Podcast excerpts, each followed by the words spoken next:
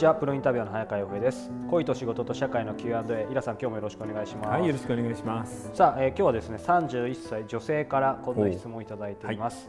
ブックトークの方をご覧くださっている方ですね、はい。えー、動画版じゅうよんかいめの映像の途中で、うん、ウォールステッカーが一瞬映るシーンがありましたね、はい、Life is sweet という言葉でした、はい。イラさんにとってのスイートの意味はどんなものですか？素敵な質問ですね、この質問が。まだ何ですか、さんじゅういっさい女性からこんなこと言われるとドキドキしますね。それはありましたね、あれどこだ、あそこか、あそこに貼ってありますね。いや、だからあの僕たち、これは日本人全般にとってそうなんですけど、人生って一生懸命苦労して頑張って頑張って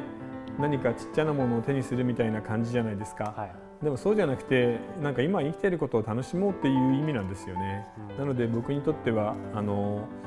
何でもいいんです、本当。あの例えば、えー、パッて出かけた瞬間、あの玄関のドアを開けた瞬間風が気持ちいいとか、えー、それはもちろんあの美味しいものでもいいですし、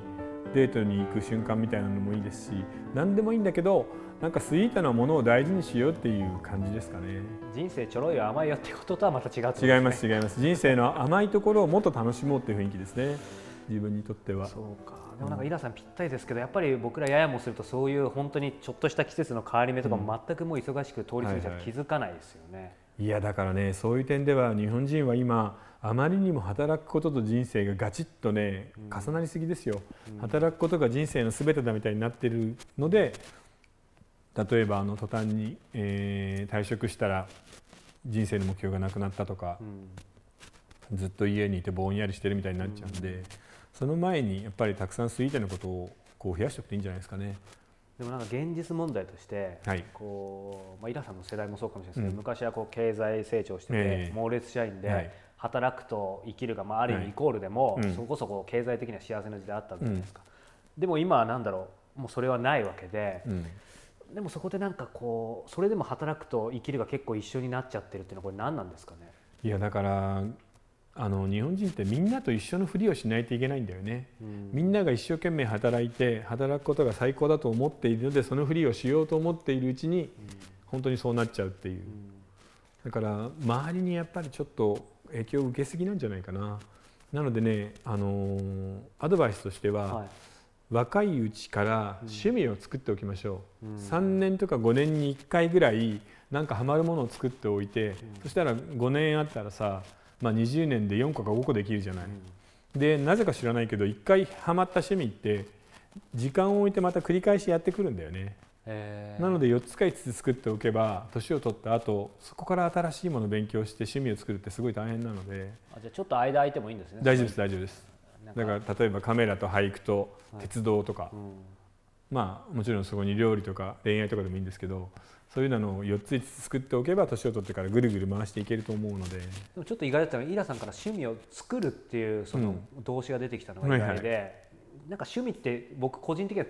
作ろうと思って作れるもんじゃないっていうイメージがあったんですけど、そうじゃないですか。いやそうじゃないと思いますけどね、うん、うん、なんか感覚でなのかなと思ったんだけど、うん、いやあの僕にじゅうだいの半ばぐらいから俳句を作り始めるのが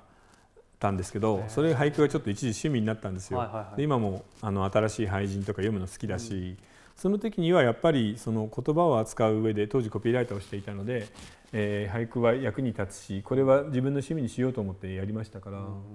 全然みんなもいけると思うんですけどね。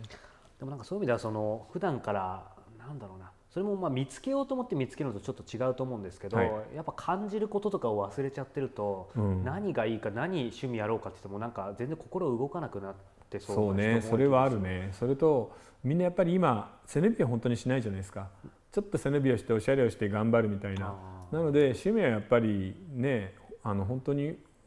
高尚な趣味じゃないですけど、うん、ちょっと背伸びしてやりましょうよ、うんうん、若い人の俳句はいいと思うし、うん、あの経済だったりも面白いし、カメラ、ね、今みんなスマホになっちゃったので逆にここでちょっと昔のいいデジカメを手に入れるみたいな手もあると思うし、うんうん、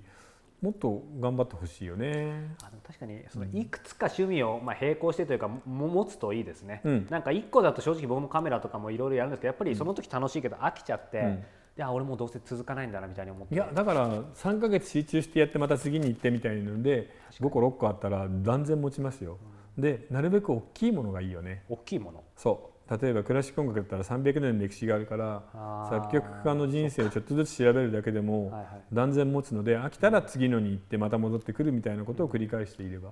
いいと思います。なんかそんなこと考えてるだけでライフイズスイートになっていますね。いや、なりますよ。それに人生実際楽しくない、うん、やっぱり、ね、まあどんなに辛くてもやっぱ生きてる方がいいなと思うもんね。